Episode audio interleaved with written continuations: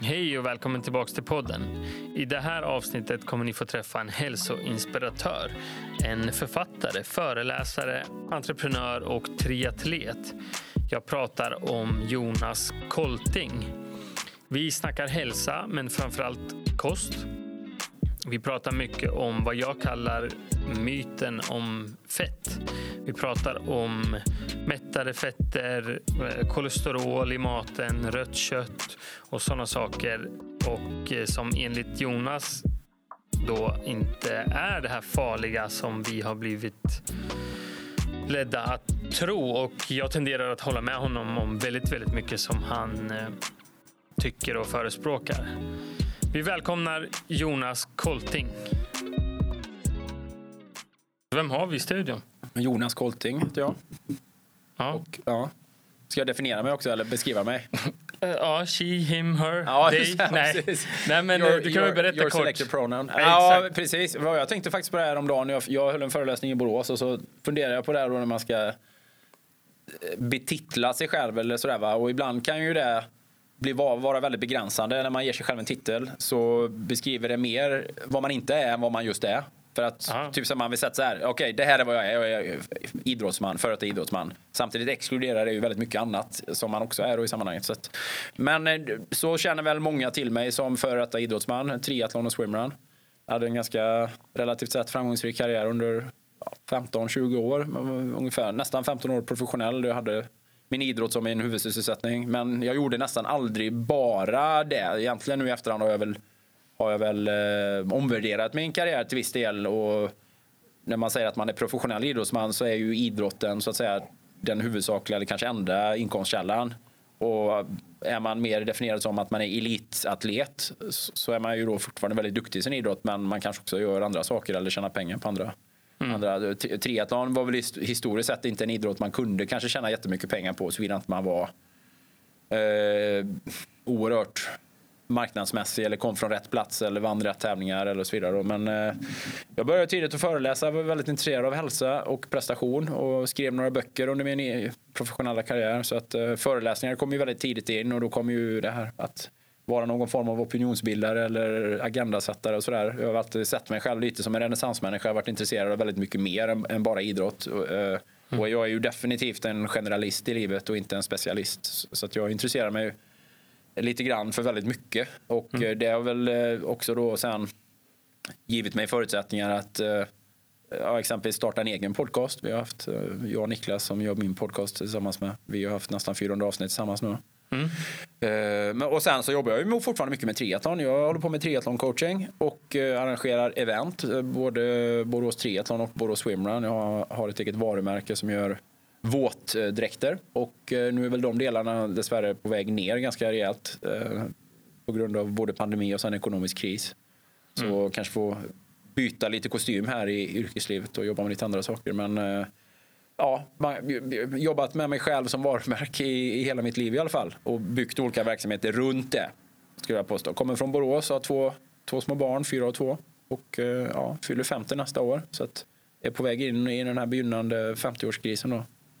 Genomlev, genomlever den precis just nu. Nej, det gör jag inte. Men eh, jag tycker det är fascinerande med just ålder och att någonstans förvalta den platsen man är på i livet. Ja. För tillfället. Man, man skulle ju inte, ni som lyssnar, eh, en del av er vet ju säkert vem Jonas är kanske, men man kan ju inte tro att du fyller 50. Ja, nej, tack så Alltså mycket. på Ja, riktigt. ja. Och jag vet ju att du tränar extremt mycket fortfarande, i, i, relativt sett Ja, till relativt sett. befolkningen. Jag, ja, alltså. jag tycker inte själv att jag tränar speciellt mycket. mycket. Jag tränar ju ofta, gör jag, ju. alltså jag försöker ju få in två pass om dagen hemma. Sådär. Men jag tränar ju sällan mer än jag tränar ju väldigt sällan mer än två och en halv timme på en dag. Och Ja. klart att det är ju jättemycket om man jämför med andra 50-års ja, men vad är- 50-åriga män som är förvärvsarbetare. Men eh, samtidigt måste man ju alltid sätta den träningstiden man har i, i sammanhanget med hur mycket tid man sitter still på en dag. Även om jag tränar fyra timmar om dagen på en dag så sitter jag ju still säkert tre gånger så mycket samma dag. Så att jag vill ju alltid sätta den jämförelsen och att det kanske är våran förväntade förväntade syn på eh, vad mycket respektive lite är eller vad en människa är gjord för. Det kanske är det som ofta eh, ger ett dåligt perspektiv på det där. Då. Men ja, nej, det är viktigt för mig att träna där och jag försöker ju, försöker ju liksom leva på ett sätt som gör att jag får ut eh, ja, vad, ja, vad ska man kalla det, få en bra ålderdom eller liksom på något sätt förvalta mycket av hälsa och fitness. Alltså mina, mina mål har ju skiftat mycket från att vara prestationsidrottare till att maximera min hälsa till att nu kunna växa, växa in motion och träning och äventyr med mina barn, mina söner. Så att kanske när jag är 65, då kommer min äldsta son att vara nästan 20 och att eh, då kanske kunna köra swimrun med, med en eller båda mina söner är ju väldigt attraktiv, en väldigt attraktiv tanke. Mm. Eh, så det, det, är ju, där ligger många av mina drivkrafter nu. Liksom att dels orka med ett, eh, ett liv som kräver mycket av mig som ja, förälder och pappa och make och företagare. Och att, att uh, inte ta det för givet att det bara finns där för att jag en gång var duktig på triathlon. Det vore en total brist på ödmjukhet. Nej, och, så, ja, så, så där, och sen mår jag, tycker jag, jag mår ju väldigt bra av att träna mycket. Så det är ju ja. en, stress, en, en stresshanterare för mig. Liksom. Mm. Ja, så. Jo, ja, men om man, om man ser det till jag tror att det låter... Jag tränar också väldigt mycket men inte i närheten av så mycket som du tränar så ofta. Eh, när man hör det, någon som tränar två, två gånger om dagen. Det mm. låter ju väldigt extremt, speciellt för någon som inte längre tävlar på elitnivå. Eller liksom så, och jag vet inte vad average personen i din ålder speciellt eh, vad kan det vara, en, en gång i veckan om ens det? Liksom. Ja, men jag tror att det är polariserat idag. Alltså, du har ju de som tränar mycket, som jag ungefär. Nu tränar jag ju, nu är jag ju på den övre promillen kanske då i, i, i tränings... Definitivt. Ja, men det, det, det, finns ju ett antal 50-plussare och liknande. Som, menar, det finns ju ganska många som satsar på triathlon och swimrun. Och det finns ju många som är, antingen har hängt i väldigt mycket eller som liksom har börjat sent i livet, kanske när de är 40 och sen hittat den här grejen och, och känner att det är en, ett, fantast, ett fantastiskt verktyg för att orka med livet och att man hittar förmågor hos sig själv som man inte visste fanns. Mm. Och potential om man tycker att det är jäkligt tillfredsställande och givande. Så det, det finns ju definitivt ganska många som jag, relativt sett. Men sen har vi ju kanske en större del då som inte gör någonting när de är 50. Nej, och då går ju det ganska snabbt åt fel håll, misstänker jag. Naturligtvis, det ser vi ju rent statistiskt. Många medelålders människor och i synnerhet män är ju inte sådär jättefriska kanske på många sätt. Eller lever ju mycket med gråzons och hälsa. Och det är ju någon sån här någon sån här slippery slope när man närmar sig 50 att eh, har man haft eh, dåliga vanor eller skapat dåliga vanor tidigt i livet med mat, träning, att inte hantera stress och sådär så går det ganska snabbt utför. Och det är ju det som är vår liksom, rådande folkhälso epidemi på många sätt då. Mm. Men jag menar, för jag, jag kan ju köra ett Alltså en vanlig dag hemma, om man säger inte kanske vinter, men annars det kan ju vara att jag suppar en stund på morgonen. Då tar jag bilen ner till ett ställe där jag brukar eh, starta ifrån och åker bil fem minuter bara och så suppar jag kanske 50 minuter, en timme. Eh, mm. Stand-up paddle. Och sen eh, egentligen nästan faktiskt fram till nu så jag har kunnat springa barfota eftersom det har varit så milt nere i södra Sverige. Så då kör jag kanske en halvtimme barfotalöpning på en stor gräsplan precis där. Så det, ju, det kan ju vara morgonpasset då, någonstans en timme och en kvart, en och en halv timme, SUP mm. och löpning. Och så om tiden räcker till då så går jag till gymmet på kvällen. Kanske mm. när barnen har lagt sig eller någonting då. Mm. Så kör jag en halvtimme bra styrketräning. Och det kan ju vara en väldigt typisk träningsdag. Så, så att det, och, och däremellan sitter jag ju på det stora hela still på en kontorsstol ja. eller rör mig hemma eller ja, gör som vanliga människor gör. Så att för mig är ju det det är ju liksom någon form av eh, sanitet. Det är ju liksom nästan hygienträning för mig. Det är ett skäl att eh, mm. få gå in i duschen och byta kläder. Om jag menar. Liksom. Mm. Men att, eh, sen har ju du också skapat en, en livsstil och, ja. och, ett arbete. Alltså, du har ju väldigt mycket frihet ja. jämfört med de allra flesta. Ja. Med du är egen företagare och du, du kan ju välja mycket själv med din tid. Jag motiverar ju det med, jag får, ibland får jag ju frågan hur jag hanterar det med familjelivet och sådär. Jag kan ju alltid motivera det. Jag gör ju mycket på min arbetstid men att min verksamhet och mitt varumärke bygger ju en hel del på att jag ändå är jag. Så, ja, ja. Det måste ju inge trovärdighet. Och jag hade ju inte varit jag. Jag hade inte kunnat stå upp och föreläsa tycker jag om jag hade vägt 20 eh, kilo för mycket och varit liksom på väg åt fel håll i livet. Och, eh, varit ett, jag, jag, det, hade det hade inte fungerat för mig eh, och inte för åhörarna heller om jag hade varit ett dåligt exempel på det som jag själv pratar om. Mm. Om jag hade varit liksom tvärtom. Eh, jag säger inte att man inte kan vara trovärdig eller prata om de här grejerna ändå. Därför att man kan ju alltid förklara någonting hur det hänger ihop. Men jag vill ju liksom leva mitt budskap så mycket som jag kan mm, för, att ja, göra men... mig, för att jag ska tro på mig själv. Om du förstår vad jag menar. Ja, ja men lev som du lär. Ja, del, liksom... ja absolut. Och sen så är det klart så blir man ju äldre och saker och ting kan ju ändra livet. Och kan, man kan ju fortfarande ha ha en insikt eller en inställning åt någonting utan att kanske kunna följa det fullt ut eh, själv. Men mm. eh, ja, jag gör ju det till en del av mitt jobb helt enkelt. Eh, mm. faktiskt. Jag ser ju, jag, ja, jag har ju många aktiviteter som jag gör jobbmässigt som också förutsätter att jag faktiskt är med rent fysiskt mm. Eh, på många sätt också. Så mm. Det vill jag bara hänga i så länge det går. Tycker jag. Ja, absolut. Jo, men och det, eh, jag vill komma in på, på kost. Och jag skulle säga i och med det du sa, man kan ju faktiskt ty, alltså, ty, tycka en sak men kanske inte riktigt hinna med att göra det. Alltså till exempel äta på ett visst sätt som man själv tänker skulle ja. vara väldigt bra men man kanske har väldigt svårt att att, att leva upp till det hela tiden. Liksom. Och, och så det, det, känner jag att jag har. Ja. Eh. Men jag menar också att man kan vara duktig på någonting utan att liksom själv praktisera det hela tiden. Jag menar, du kan ju vara en fantastisk simtränare utan att för den del simma speciellt mycket själv längre eller vara ja. duktig på att simma. Alltså, du, du kan vara expert på, på någonting. Du kan ju vara expert på löpteknik eller du kan vara expert på styrketräning utan att vara den starkaste personen i gymmet själv naturligtvis. Så att, eh, men just i den här biten så tycker jag ja, jag, jag är ju som individ så associerad pers personligen med, med det som jag levererar, de budskapen och i det sammanhanget jag verkar. Eh, och det handlar mer om min egen trovärdighet gentemot mig själv tycker jag. Mm. Så, eh, men jag är ganska transparent med att jag eh, också kan vara slarvig och väldigt mänsklig och väldigt felbar och sådär. Eh, precis som, vilket ju också kanske höjer trovärdigheten lite grann. Så jag vill ju aldrig ge, ge sken av att jag på något sätt är bättre än någon annan eller eh, nej, nej. starkare än någon annan eller så, utan mer att, ja, att det finns eh, trick och knep om hur man kan undvika de här fällorna som ibland mm. inträder och uppträder. Och kanske i synnerhet då när man är småbarnsförälder eller alla människor har ganska komplexa liv. Det ska, man ska, det ska balanseras familjeliv och arbete för försörjning och eh, samhällskriser som vi genomlidit de senaste två, tre åren här nu med covid och sen ekonomisk kris och sådär. Och det påverkar oss allihopa och det, det går man liksom aldrig oberörd, oberörd igenom. Så det är också viktigt att beakta att vi är liksom offer för, eller off, jag ska inte säga offer, men vi påverkas av det som händer runt omkring oss. Vi äger inte mm. alla situationer själva. Nej. Men att det finns sätt att hantera det bättre på, det finns sätt att hantera det sämre på. Så finns det sätt som man ibland liksom får vika ner sig, men då gäller det att rycka upp sig själv igen och komma tillbaka. Mm. Så att det, där, det, så det handlar mycket mer om att, att inte leva i självbedrägeri tycker jag.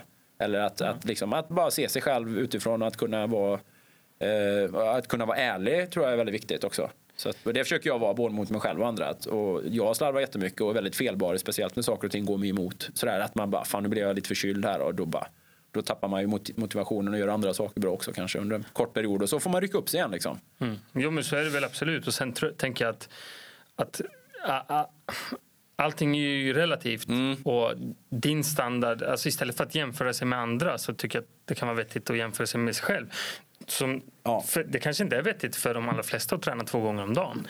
Nej. Eh, eller så är det det. Jag, jag, vet inte. Men... Det är också en definitionsfråga. Vad är det som är träning? Det kan ju vara så att man, har en, eh, att man bara får in lite vardagsmotion. Vi behöver inte, man, man behöver inte betrakta det som träning. Det kan vara en, en stunds fysisk aktivitet. Ja. Det kan ju vara så enkelt som att man bara promenerar till någonting eller från någonting. Eller, mm. så, så att man behöver inte se det som att eh, att träning alltid är ett ombytt fysiskt eh, pass. Liksom. Utan det kan ju vara en del i en vardaglig aktivitet. Ja, exempelvis mm. transport till och från någonting, promenad mm. eller cykel eller eh, mm. fysiskt arbete i hemmet, trädgårdsarbete eller vad det nu än må vara. Lite grann så som alltså, man tänker sig att våra förfäder använde fysisk det var ett sätt att klara vardagen bara. Det krävdes fysisk aktivitet eller kanske var en del av ens jobb som man gjorde. Man högg högg ner skog liksom, eller mm. man släpade någonting, man jagade någonting. Så att, det finns ju många sätt att se på det här. Men eh, ja, så, så, precis, allting är en definitionsfråga och allting är ju väldigt också personligt anpassat tycker jag, eller individuellt utifrån den egna individen. Var har man varit och vart är man på väg och vad kan man mm. göra bättre och vad har man lärt sig och vad, vad, sådär, vad, vad, upplever man som ett problem eller vad har man för önskan att ta vägen till? Ja, jag skulle säga det precis. att vad, vad vilken standard skulle man vilja ha för sig själv? Ja, eller vart vill man vara? Och sen jobba ut, utifrån det istället för att titta på någon som inte tränar alls eller någon som tränar hundra gånger i veckan. Ja. Och, och, för då, då, kan det ju lätt bli en stress också om man jämför Visst. sig med alla andra. Så. Ja, Men jag ville komma in på eh, kost och jag ville komma in, för jag vet att du brinner väldigt mycket för, för kost. och jag eh, är väl lite påläst typ inom samma, det som du brukar prata om. Mm. Eh, men absolut inte på den nivån som du är. Och vad jag ser i samhället och bara generellt så här är att det är inte alls så många som är så pålästa vad gäller kost. Och eh, det är inte alltid deras egna fel utan det kan ju vara fel på rekommendationer eller kan vara fel på eh, informationen man får. Men jag kallar det myten om fett. Just det. Det, ja, det är, det, är det som jag eh, tycker är så, jag tycker det är så konstigt att det är 2022 och vi fortfarande liksom, det är lågfett grädde, lågfett mjölk i butikerna. Det är liksom, ägg är farligt, mm. rött kött är farligt. Eh, så om, om, hur ska jag säga, vart börjar det här någonstans? Vart börjar det om man tar det från grunden? Liksom? Vi har ju ätit kött och ägg och, och fett alltid. Ja. Och sen idag då ska man äta majsprodukter och pasta och Precis. Ja, ska... läsk. Ja, ja men... alltså, det, är ju, det är ju många olika delar i den här mytbildningen. Och det, vi omges ju av så oerhört mycket modern mat idag mm. som liksom inte har funnits tidigare. Går man in i en, vilken ICA-affär som helst, vi kliver in i någon stor ICA-affär här i Örebro så hittar du ju oerhört många produkter som inte fanns för 50 år sedan och än mindre för 100 år sedan. Så hittar du ett litet antal produkter som, som så att säga alltid har funnits. Färskt kött är ju exempel på dem. Eh, inte ens, inte ens eh, ett stort antal av de här frukterna är ju så att säga urmänskligt ursprungliga utan framavlade, kultiverade och, och både smakar och ser annorlunda ut än, än, bara för några generationer sedan. Eller helt enkelt frukter som vi kanske inte hade tillgång till överhuvudtaget. För de har liksom skeppats hit ifrån något tropiskt land kanske. Mm. Eh, och eh, det är klart att det är ju enastående att vi har ett stort utbud med mat. Och jag säger inte att all modern mat eh, är dålig. Därför att eh, det ska gudarna veta att jag tycker om en del av den moderna maten eh, också. Eh, jag skulle inte vilja att allt skräp försvann på det sättet. Men vi har ju problemet, väldigt mycket av problemet ligger ju i att vi har liksom stigmatiserat den självklara maten och den naturliga maten. Och det finns ju många förklaringsmodeller till om vi pratar just specifikt fett. Då. Varför, jag menar, dels har vi levt i, har vi haft en lång myt eh, från kanske 60-talet, 70-talet. Alltså, man ska komma ihåg att de moderna kostråden är väldigt unga. Vi har inte haft egentligen kostupplysning ja, egentligen sedan, sedan 70-talet och har väl sin, sin ursprung, sitt ursprung i i USA och sen har det spridit sig via den amerikanska, eh, liksom, det man kallar USA-da och eh, har blivit så att säga, generellt västerländska, eller generella västerländska kostråd. Eh, och he hela den, så att säga, om vi nu kallar det för vetenskap, eller hela den forskningen om man ska kalla det ens för det. Men det har ju sitt upphav någonstans tidigt 1900-tal, mitten av 1900-talet. Mm. Och det finns ju en, en väldigt berömd forskare i sammanhanget som får ses som ärke, ärkeboven. Han är väl lite grann, han är ju Eh, vad, heter den här, eh, vad heter den här boven i James Bond-filmerna? Vilken av dem? ja, men han som är, han som är hela, han som är, han som är, han som är chef för den här stora brottsorganisationen. Nu kommer jag inte på det här. Ja, ja, strunt samma. Pratar du om Ansel Keys? Ansel Keys, ja. ja. Och det är väl en ganska väl återberättad historia vid det här laget. Och han, eh, ville så att säga äga då den här eh, teorin bakom vad som orsakade hjärtinfarkter och hjärt-kärlohälsa. Och, och man var väl redan ganska överens vid det laget han började forska att det var rökning som var den stora faran då i sammanhanget. Okay. Eh, och, att, och att på det stora hela hjärt och kärlsjukdomar ändå var väldigt ovanliga för exempelvis 100 år sedan eller till och med 80-70 år sedan. Men många läkare som tydligen egentligen aldrig kom i kontakt med en hjärtinfarkt på det sättet. Och folk åt ju primärt smör eh, och talg och eh, naturligt fett. Vi hade inte det stora inflödet av vegetabiliska härdade fetter och oljor. Och absolut inte som vi har idag. Den har ju ökat. Det är den tydligaste korrelationen som vi ser i vad folk har konsumerat mer under de senaste 50 eller 100 åren. Det är ju eh, konsumtionen av ultraprocessade vegetabiliska fetter. Folk äter ju faktiskt mindre kött om man ser till väldigt mycket av statistiken. Och man äter ju lite mer socker och sådär också. Men det är ju framförallt de här vegetabiliska, det som man kallar för PUFA, polyunsaturated, eller? Ja, seed oils eller polyunsaturated fatty acids. Och det som eh, någon, en, en känd eh, kostdebattör, Kate Shanahan, eh, läkare och skrivit, ut, skrivit flera böcker, kallar det för The Hateful Eight. Och det är ju väldigt så här, ur ett amerikanskt perspektiv där man har ännu fler av de här dåliga oljorna, fetterna. Men hur som helst, Ansel Keys blev ju, har väl blivit ökänd, både berömd och i vissa kretsar fortfarande hyllad, ironiskt nog. Men i de flesta andra kretsar där man ser på det här ute, där man inte har den prestigen att man måste vidmakthålla de här åsikterna. För så är det ju väldigt mycket med auktoriteter och i de här instanserna. Att man, man har liksom någonstans, eh, man har någonstans eh, fastnat i den lojaliteten med ett system som man befinner sig i. Det kan vara så att man sitter på någon akademisk titel eller någonting och så har man salufört en åsikt och sen med tiden så märker man att det kanske inte stämmer så bra. Men det är väldigt svårt att kliva av dem, kliva ner från de åsikterna och revidera och säga att man, nej, jag har haft fel i 50 år och mm. jag har så att säga blivit professor, doktor och på, på just den här åsikten och nu är det väldigt svårt för mig att erkänna att det faktiskt var helt fel. Då. Men han blev i alla fall ökänd för att ha helt enkelt förfalskat väldigt mycket data eller han har liksom körsbärsplockat det som han tyckte passade och tagit bort det som inte passade. Mm. Så skapade han en hypotes om att mättad tvätt var farligt för oss på extremt vaga, vaga grunder. Och sen har ju det blivit en, en sanning och eh, livsmedelsindustrin har ju älskat den teorin därför att det har skapat förutsättningar att producera billig skit som sen kan säljas väldigt dyrt och många tjänar pengar på, många mellanhänder kan tjäna pengar på det. Och, eh, så att grundsvaret är väl helt enkelt att väldigt mycket av den maten vi äter idag, livsmedelsproduktionen generellt, är ju extremt genomkommersialiserad. Mm. Det är ganska, jag, är, jag är personligen väldigt intresserad av det här och det finns ju många förklaringsmodeller kring det men att Maten är, livsmedelsproduktion är väldigt kommersialiserad. Det finns väldigt många ekonomiska incitament eh, för folk att påstå vissa saker. Eh, och väldigt mycket kommer ju, har ju sin, sin ur, sitt ursprung, sin utgångspunkt i, eh, i USA. Och många skulle också vilja hävda att hela, hela idén bakom de moderna kostråden har väldigt mycket med ekonomi och inflation att göra.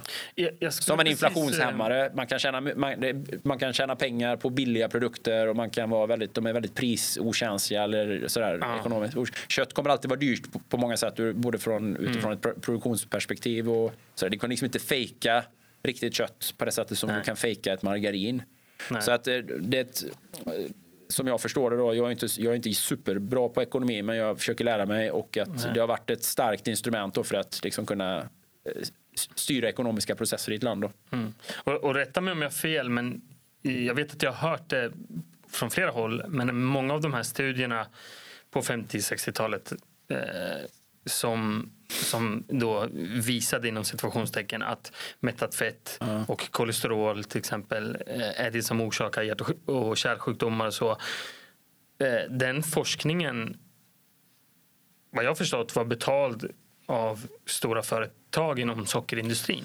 Ja, men eller mycket, delar av det i alla ja, fall. Ja, liksom. men väldigt mycket av forskningen är ju betald av företag, livsmedelsföretag eller åtminstone i, i flera, i, typ som man går, om man tittar in flera led i processen, att mm. någonstans finns donationer, kan vara gjort av medicinska fakulteter och så vidare, men det är liksom att där donationer finns från vissa livsmedelsföretag och så vidare, det finns ett, ett uppenbart jäv helt enkelt. Ja. Oerhört mycket forskning är ju liksom privatfinansierad och mm. amerikanska lärosäten av, eh, av tradition är ju också oftast, många institutioner är ju privat liksom, finansierade eller med stöd och mm. donationer mm. där det någonstans förpliktigar liksom en, en viss återbetalning i många avseenden. Så man, mm. man är ju, jag tror att vi i Sverige är väldigt naiva till hur eh, mycket av den här forskningen görs eller genomförs. Vi tror att det finns starka filantropiska krafter bakom där man ska liksom göra gott bara. Men mm. någon ska ju alltid betala.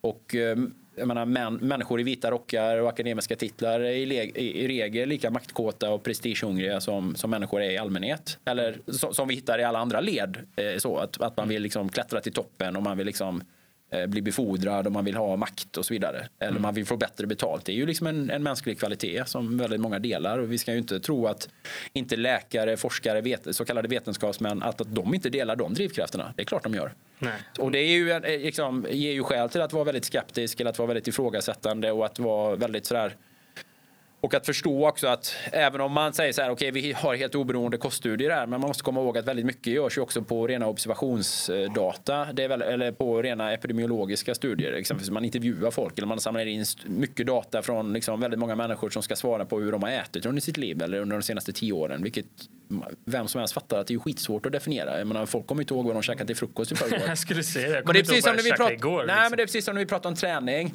Typ som jag frågar dig, äter du mycket kött? Eller typ så här, skulle du definiera dig som en köttätare? Det beror ju på din, din referenspunkt i sammanhanget. Så här, vad är mycket ja. kött och vad är kött en gång? Är kött, är kött den här, eh, det här kilot entrecote du köpte från eh, från granngården här jämte där du bor. Eh, du åkte till Kumla här och så köpte du från en gräsbetande bonde som har eh, liksom, ett eget ekologiskt jordbruk. Är det kött för dig? Eller kött för att du går och äter kebab på ett snabbkök eller för att du äter McDonalds tre gånger i veckan? Alltså, mm, vad är definitionen på kött? Alltså, många gånger är ju den, den beskrivningen är oerhört otydlig. Är kött att du eh, käkar eh, du går på fotboll och käkar varmkorv. Alltså det blir, så här, det blir fruktansvärt otydligt. Mm. Så här, det, så här, det är som att säga att frukt, ja, det är alltid från sylt eh, till saft eh, till konserverade pers persikor till en banan till Alltså det, blir så, det blir så otroligt flummigt liksom. Ja. Eh, och, och, otydligt. Och det är ju många som pekar på det. att typ så här, om, om, och, så, och, och, precis som man ställer frågor får man ju också svar. Så att du kan ju utifrån ett givet, en given frågeställning egentligen få, genom statistik få fram väldigt mycket, mycket. Men sen ska vi också komma ihåg, du nämnde kolesterol, att det finns ju också starka kopplingar till läkemedelsindustrin naturligtvis. Så statiner är ju den Statiner är ju den, den mest inkomstbringande medicinen i världen som jag förstår det. Den mest inkomstbringande ja, läkemedlet i världen. Blodtryckssänkande? Ja, eller, eller, eller, eller ja, statiner tillsammans med ja, men kolesterolsänkande, alltså kolesterolsänkande okay, mediciner. Okay. Ja. Mm. Uh, uttryckte mig fel där. Men kolesterolsänkande mediciner är ju som jag förstår tillsammans med blodtryckssänkande. Jag vet, jag kan inte exakta, men hur, under alla omständigheter, kolesterolsänkande mediciner är ju en, är ju en kassako för läkemedelsföretagen. Mm.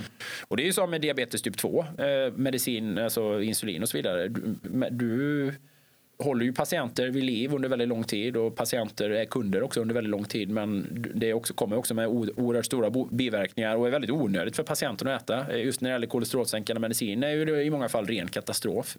Liksom förstör ju väldigt mycket mer och det bygger på ett helt, en helt falsk premiss i nästan alla olika sammanhang. Där, eh, där det kanske inte ens finns några symptom på ohälsa. Alltså det är bara så här, du har tagit ett blodprov så visar det så här, och du har högt kolesterol. Ja, det här måste vi sänka, det kan vara farligt. Eller vi, vi anser att högt kolesterol är dåligt, så därför ska du ha en medicin. Men jag mår bra. Ja, men det här kan bli dåligt. Kan inte kolesterolnivåerna på ett blodprov skifta väldigt otroligt snabbt? Mycket. Ja, otroligt mycket. Det kan, det kan skifta ja, från dag till dag. Ja, till och med under flera. Och... Ja, ja, till och med under, under dagen beroende på, vad, ja. alltså, beroende på när du mäter.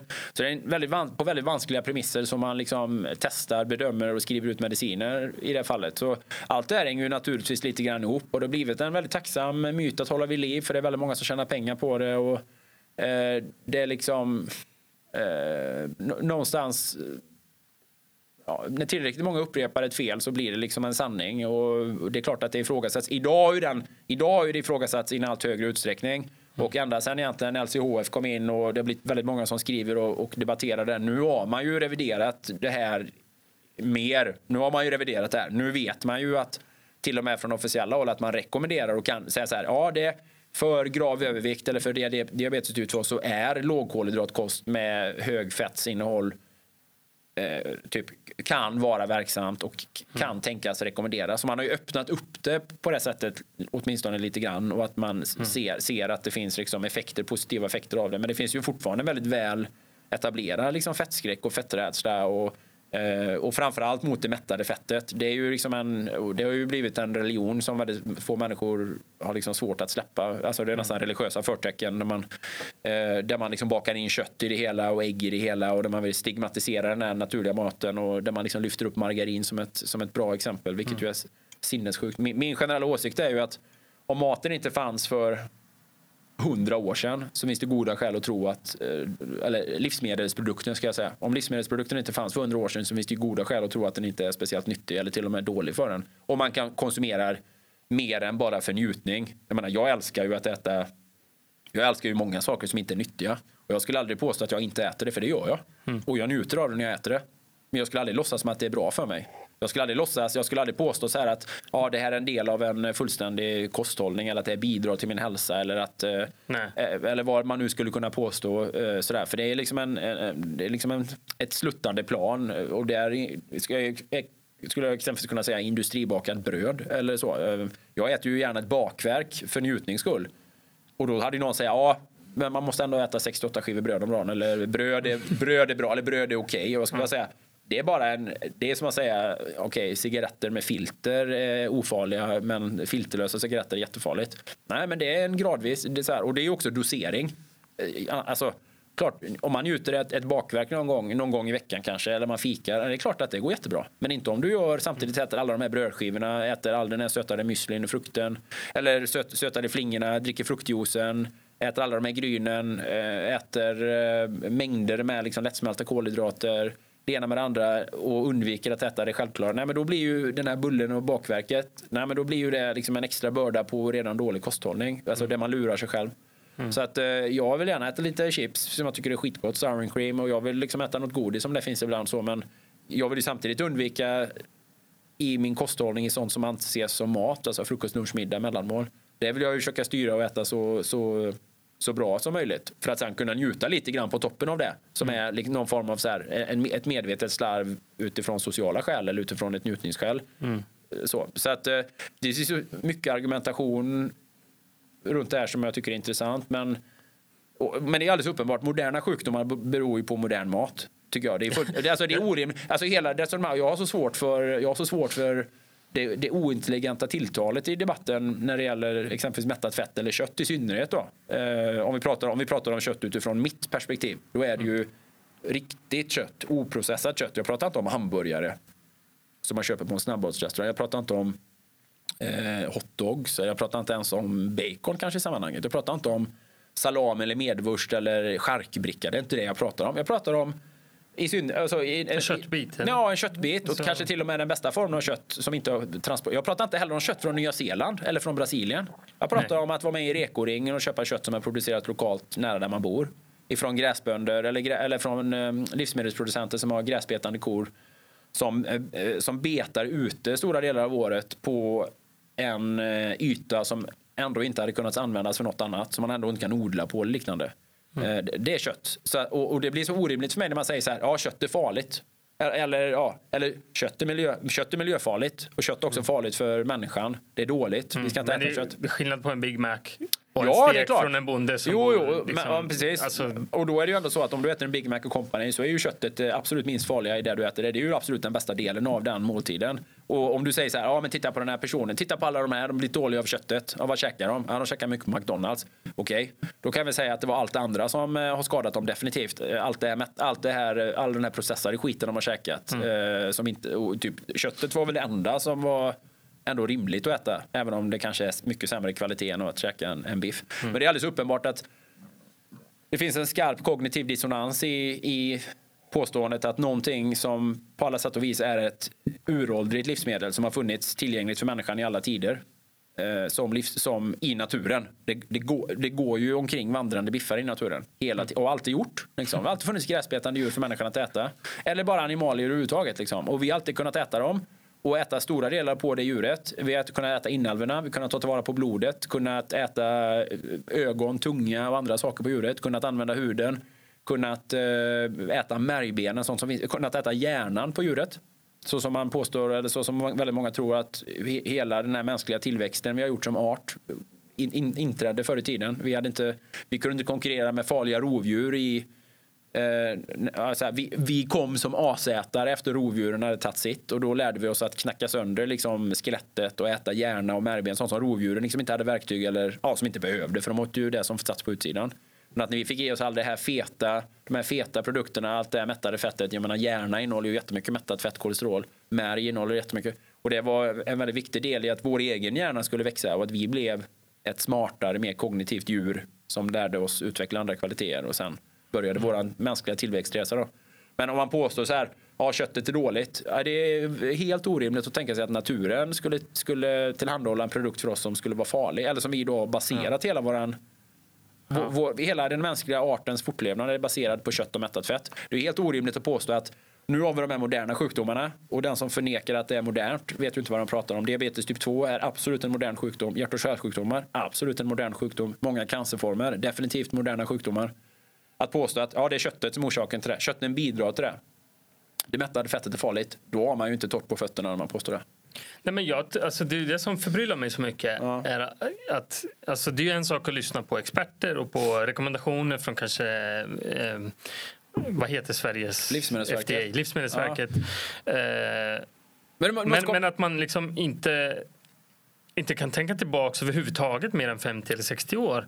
Det är för mig jättekonstigt. Och som du sa, jag skulle ta upp det förut, att en, en uråldrig diet som vi ätit i hundratusentals år ja. kan ju knappast skapa nya sjukdomar Nej. nu. Varför har det helt plötsligt så har köttet blivit farligt? Nej, men du måste komma ihåg att det är så det är liksom... otroligt mycket politik kopplat till det här. Och du måste också komma ihåg vilket, eh, vilken lojalitet som förpliktigas när du ska sitta i de här organisationerna. Du måste också komma ihåg hur många som skulle skrika högt i skyn om, om man bara klev ut och sa så här. Nej, men kött är ju skitbra. Vi ska äta mer kött. Då hade ja. vi fått precis varenda, varenda jävel emot dig liksom. För det, ja, men det som det är polit- mig... Men det är politisk korrekthet. Men sen är det också så, du är så bunden, du är så bunden av eh, någon form av lojalitet. Inte, jag ska inte säga tystnadsplikt, men du är så bunden av du är så förbunden att förhålla dig till det rådande paradigmet och den rådande religionen. Såvida inte du är en helt oberoende renegade läkare som startar en helt oberoende verksamhet som exempelvis eh, FunMed och Peter Martin som vi intervjuar i våran podd nu till den här veckan.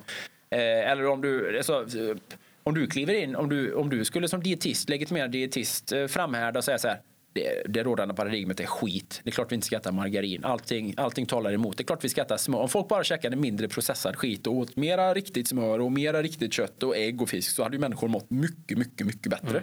Ja, men det du, fan, du hade blivit avskedad. Det... Du, du, hade fått ta en sån oerhört st stor strid och du hade fått så mycket skit eh, och så mycket kritik och så mycket. Du hade fått klä skott för så mycket och nästan ingen är beredd att göra det. Nej. Du förstår vad jag menar? Plus, och det här, och, och, och det, det, det, tydligaste svaret, eller det vanligaste svaret man får från dietister som säkert mellan fyra ögon kan liksom så här förstå resonemanget och hålla med till en viss del. Det är att vi måste förhålla oss till livs, Svenska Livsmedelsverkets rekommendationer. Mm. Vi måste förhålla oss till det här. Jag vet inte om det stämmer fullt ut, men det är åtminstone en ursäkt för att, för att liksom för att slippa stå där och vara rak i ryggen och påstå någonting som man kanske innerst inne känner men som man inte vågar. Så det, det, är ju en del av den tystnadskultur som finns runt det här. Liksom. Sen tror jag ur ett medicinskt perspektiv, de flesta läkarna är inte riktigt intresserade av det här. Det, är också, det finns liksom en mall och ett protokoll att följa. Kanske inte lika mycket i Sverige men definitivt i USA. Men om du kommer in och så gör du ett blodprov och så har du högt kolesterol. Då är du förpliktigad, som jag förstår det och som har påstått. Du är förpliktigad som läkare att rekommendera eller till och med skriva ut den här medicinen mot det. Det är, ditt, det är ditt uppdrag och du kan bli prickad eller anmäld eller på något sätt klandrad om du inte gör det.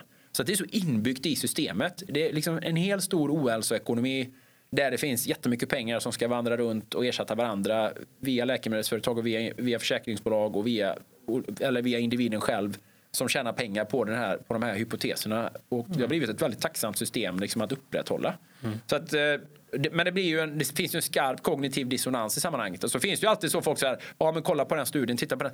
Och det är bara att fatta att det kommer så sjukt många studier och idag finns det ju många andra studier som säger så här. Nej men rött kött, det är inte det minsta farligt. Det, vi ser inga som helst tendenser till det. Vi, vi ser inga det finns massa problem med de tidigare studierna. Här kommer en ny studie, visar att kött, vi är helt, helt Eh, vi frikänner kött. Mättat fett, samma sak. Finns inga, inga problem här. Vi frikänner det. det beror, de här problemen beror på andra saker. Kanske eh, ultraprocessade transfetter eller ultraprocessade vegetabiliska fetter. För mycket socker. En multifaktorellt, många olika saker tillsammans. Det är absolut inte det här.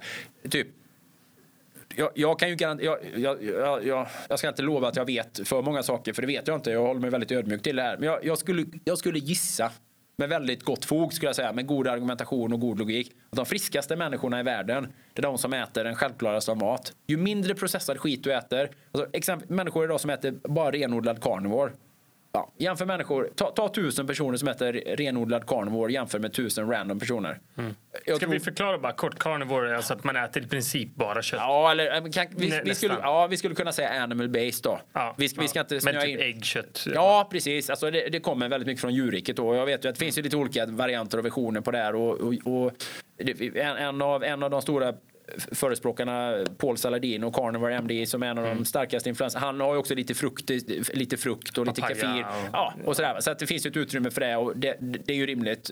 Kanske också då, det är naturliga produkter. Det är kanske inte så rimligt för oss att äta så mycket papaya. Det kanske är rimligare för oss att äta potatis. För papaya mm. växer inte i Sverige. Så man kan ju se på det på olika håll. Men primärt är ju det då ju, eh, mat från djurriket. Men det är också så här, no, man pratar mycket om nose to tail, alltså att man tar tillvara på hela djuret. För att vi ska inte äta kött på det sättet som vi kanske traditionellt gör. Vi äter muskelköttet, eh, oxfilé, entrecôte och eh, mycket annat förkastas då. Utan det är naturligtvis alla köttdelar, men också fettet, talg, det kan vara märgbenen, bone broth och liknande. Det kan vara tunga, det kan absolut vara inälven också. Det kan vara hjärta, det kan vara lever, till och med njure.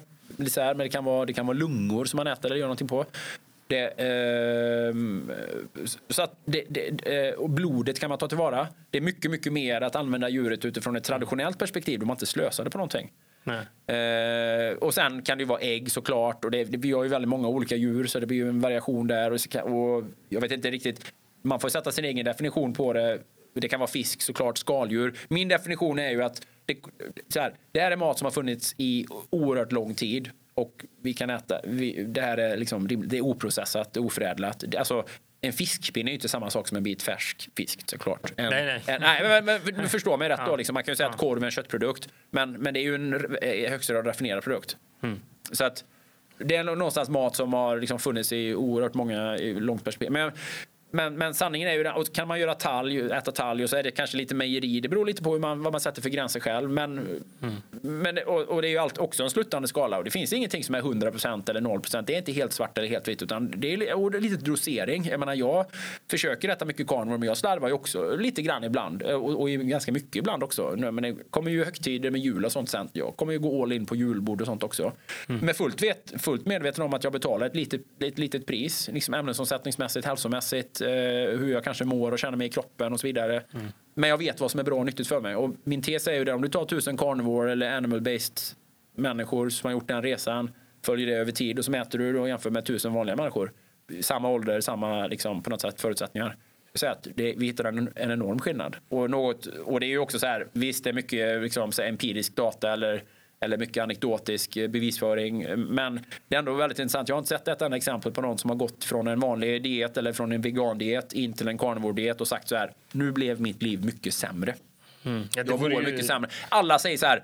Jag fattar inte hur jag kunde vara vegan så länge. Jag, allting gick åt helvete. Jag mådde dåligt, jag, blev mm. psykisk, jag mådde dåligt psykiskt, kroppen svek mig, tappade muskelstyrka, problem. Är man kvinnor då, fertilitetsproblem, menstruationsproblem. Och sen bara, ja, livet har kommit tillbaka. Så här, och människor återhämtar sig från återvikt eller moderna sjukdomar och bara pff, jag har fått ungdomen tillbaka. Jag, är ung, jag känner mig ung i kroppen, jag är stark, jag är normalviktig, jag har fysisk energi, jag har sexuell förmåga. Eh, allting, min hy har blivit bättre, allting har bara blivit mycket bättre.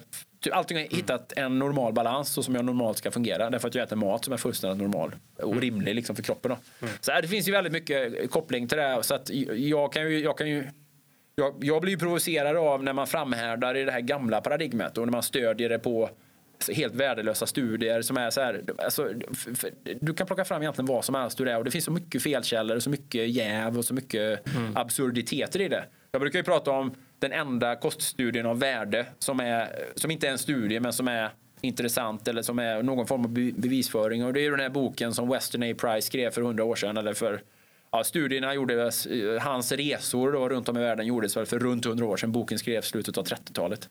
Men, eh, och den boken heter Nutrition and Physical Degeneration. Och han reste ju runt och träffade kulturer som var precis här på gränsen från att vara kvar i det gamla sättet att leva innan modern mat kom in. Innan de fick tillgång till margariner och socker, raffinerat socker, raffinerade spannmål och så vidare. Som käkade väldigt mycket, ja, i grund och botten animal based. Mm, mm. Och det var ju fascinerande för överallt i världen han åkte oavsett om det var i norra Kanada och de var eskimoer, inuiter eller om det var eh, isolerade indianstammar i Peru eller om det var massajer i Kenya eller om det var eh, om man bodde i Polynesien eller Melanesien ute stilla, på Stilla havsöar så, så, var ju människor väldigt friska och starka där de fortfarande käkade uråldrig mat om man säger då. Eh, de hade perfekta tandrader, han var ju tandläkare, de hade perfekta tandrader, ingen karies. De var atletiska, han, uttryckte, han beskrev dem som väldigt vackra. Eh, och eh, friska, inga välfärdssjukdomar. Mm. Och han märkte ju också samtidigt då att i närliggande, typ så här, en inuitstam 15 mil bort hade börjat handla med moderna världen och hade börjat liksom äta modern mat. Och där hade ju liksom hälsan urartat ganska per omgående. Då. Ja, välfärdssjukdomar, mycket mer karies, övervikt, på, ja, diabetes typ 2. Mm. Så, så, att det, det, är så här väldigt, så bara, där, där har vi ju en studie som aldrig mer kommer kunna göras. För vi har inga sådana människor kvar idag på det stora hela. Inte utspridda över hela Nej. världen i alla fall. Nej. så, så där har vi ju liksom någonstans, den gjordes ju i, i, i elfte timmen. Det, så, det var den, den sista, sista tiden som det var man kunde göra det. Sen har vi nu den moderna vapnen spridd så över hela världen nu. Mm. Men det är ju fascinerande. Alltså, alltså det, går, det är så svårt att, att blunda för det. Det är så svårt att säga ja men det stämmer inte. Våran, här, eh, våran Pfizer-sponsrade studie här visar ju att Ja, vad visar den? Den visar bara att Pfizer vill tjäna pengar på en ny medicin. Liksom. Den, visar bara att den, den studien visar bara precis det som man har avsett att den ska visa såklart. Mm. Och så har man en spökskrivare och en akademisk... Det, det är mycket ja. det här som jag tycker är så konstigt att liksom men folk är inte allmänhet inte intresserade av det här. Du måste komma ihåg att de flesta, är, de flesta vill inte bry sig av detta. De flesta är inte intresserade av detta. De flesta lyder på litar på auktoriteter. De flesta mm. går efter det man lärde sig i skolan. De flesta, om man har problem, går du till vården. Då får du prata med en dietist eller du får kontakt med någon via BVC när du får barn. Du har alla de här instanserna där du får relativt sett fel information. Så du blir väldigt präglad av det. Idag är det kanske svårare än någonsin. Lättare än någonsin på ett sätt för vi har mycket information. Vi kan söka själva via Google och Instagram och vi kan få mycket influenser av många olika åsikter. Men det kräver en del energi. Det kräver en del energi och intresse ja. och, och tålamod. Och sen har vi då väldigt mycket ren eh, skrämselpropaganda och desinformation. Åh, kött är farligt. Åh, mm. kött, är, kött är dåligt. Världen dör på grund av kött. Eh, om, bara korna, om bara kossorna försvinner så kommer vi rädda planeten. Och så vidare och så vidare. Så det finns en känslomässig aspekt kopplat till det här som gör det ännu svårare för människor. Mm. Sen är det en prisfråga. Billig skit är, eller, ja, billig skit är billig skit. Liksom. Så, alltså jag tänker att många människor... Eh, eh, alltså, eh, om, man, om man hör någonting sånt här och så liksom... Ja, men vadå? Jag äter ju helt vanligt som alla andra i landet och jag mår ju bra. Så tror jag många känner. Man mår, men bra, det, man mår ju bra tills man mår dåligt. Jo, men jag, jag, kan tänka mig också, för jag själv jag äter egentligen vanlig husman. Alltså, just nu. Mm. Men jag har provat eh, lågkolhydratkost och jag mådde mycket mer, bättre då. Mm. Eh, sen av lite olika anledningar tycker jag att det är ganska svårt att hålla det liksom socialt. Och, och så här. Jag, jag, tycker att det, det, kan vara svårt att hålla det. Men jag tror att människor som äter rätt vanligt och tycker att de mår bra Eh, ja, relativt till vad då? Du har ja, alltid exakt. mått så här. Men ja. om du testade att göra annorlunda. Till exempel, ja, men te testa att gå på en vegansk kost ja. och känn efter ett halvår. Och testa att gå på en carnivore eller keto eller, och känn efter ett halvår istället för att um, Ja, men det känns som att många människor, dels är det ju kanske av lathet. Det kan vara ganska jobbigt att göra en livsstilsförändring på det sättet. Men också att man har eh, att man har eh, man har, kan ha en ganska stark åsikt om sådana här saker fast man inte har provat själv. Och jo. det tycker jag är ganska konstigt. Ja, men sen är det ju så att vi är så, vi är så, vi är så långt borta från att förstå mat idag. Vi är så långt borta livsmedelsproduktion. Vi är så långt ifrån det. Och det är som du sa, så här, ja, man lågkolhydratkost, keto. Men man ska komma ihåg att man kan ju tro att man gör det, men du kan, man kanske ändå äter fel produkter. Folk mm. kanske tänker så här, om jag äter keto nu så köper man Uh, äter man så här, ja, kött, uh, korv eller hamburgare eller man äter andra processade produkter som bara liksom har lite socker eller kolhydrater. Eller, alltså, du, kan ju hitta, du kan ju hitta mängder med raffinerade livsmedel med ett visst energiinnehåll eller en viss energibalans. Men ändå är kvaliteten på produkterna ganska låg i sammanhanget. Så, så att, det, det finns många sätt. Alltså det var ju många som överdoserade på väldigt mycket mejeri exempelvis som gick på LCHF tidigare då som inte, som inte förstod varför det blev fel då. Men de checkade bara liksom grädde och liksom mm -hmm. yoghurt och mjölkprodukter och, och, och alldeles för lite och det är ju liksom i alla i hög, väldigt hög utsträckning processade produkter och du kan definitivt äta för mycket. Då. Äta hushållsost, liksom, ett kilo. Alltså det finns många sätt som det kan bli lite fel på när du äter på det sättet. Så att jag tror bara att många har en väldigt diffus uppfattning om vad, om vad riktig mat är. Om du säger så här, du ska äta lever, ja, vad menar du? Ja, du, ska köpa en, du ska köpa lever, rå lever och så ska du lättsteka den i bitar bara. Va? kan man inte äta? Det är klart du kan. Det är väl en, en, av de mest eh, vad kallar man, näringsrika ja, ja, sakerna absolut, du kan absolut. äta. Ja, eller, eller så här bara, men, eh, vad är en bra måltid då? Ja, köp en stor bit kött. Ja, vad ska jag ha till den då? Du tar mycket, du kan bara äta Salt? Den. Ja, salt eller vitlök. eller så här, ja, vad äter du? Nej, men jag brukar, jag brukar göra eget vitlökssmör. Jag lite, tar vanligt smör och så lite, lite olivolja på och så har jag eh, salt, vitlök och eh, persilja. Så jag har en stor, typ 100 gram av det. Så bara, ja, men äter du bara det? Ja. Kan man det? Ja, absolut. Det är hur gott som helst. Jättegott. Så här, aha, men vad är potatisen då? Eller riset då? Eller? Behöver du inte. Varför ska du ha det? Alltså, jag kan äta en frukt till kanske, eller någonting, men du kan äta bara det. Mm. Alltså det blir så här, det är så många, det, är så här, det blir så, du vet det är världsomvälvande för många när du mm. presenterar det. Mm. Men sanningen är att de flesta är ju inte intresserade. De, eh, och precis som du sa, men man jämför sig med den nivån som man är van vid. Eller som andra har. Om du är i min ålder och du är 50, du jobbar på en vanlig arbetsplats och du liksom inte har några andra influenser eller du har liksom inte du är i alla avseenden väldigt så här, ja, normal och lever ett vanligt liv.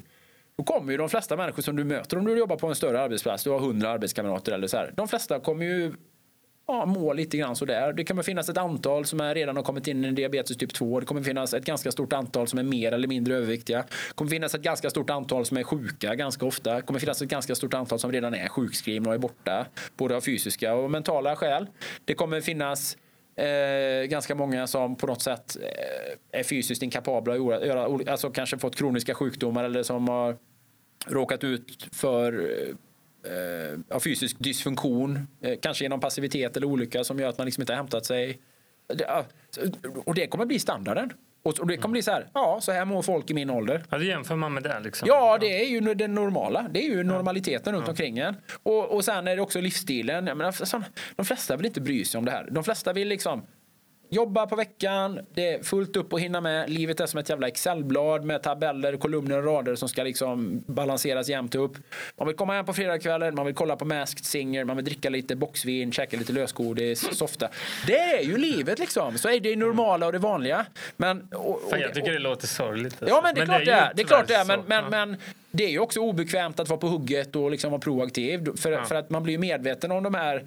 Man blir ju medveten om det, det felbara i det systemet naturligtvis. Jag säger inte att, jag säger inte att jag säger inte att det är fel. Jag vill inte klandra någons livsstil. Jag vill inte klanka ner på någon som känner igen sig. Jag vill, inte, jag vill inte säga att det är dåligt.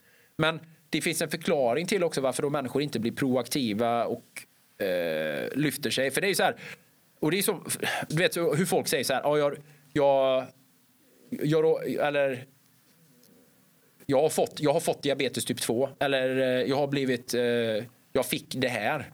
Alltså det är ingenting man bara fick. Utan det har ju utvecklats under lång tid. Alltså, Man är ju sjuk, man är, man, är frisk, frisk, frisk tills den dagen någon diagnostiserar, äh, du har fått, äh, typ så här, äh, men någonting är fel.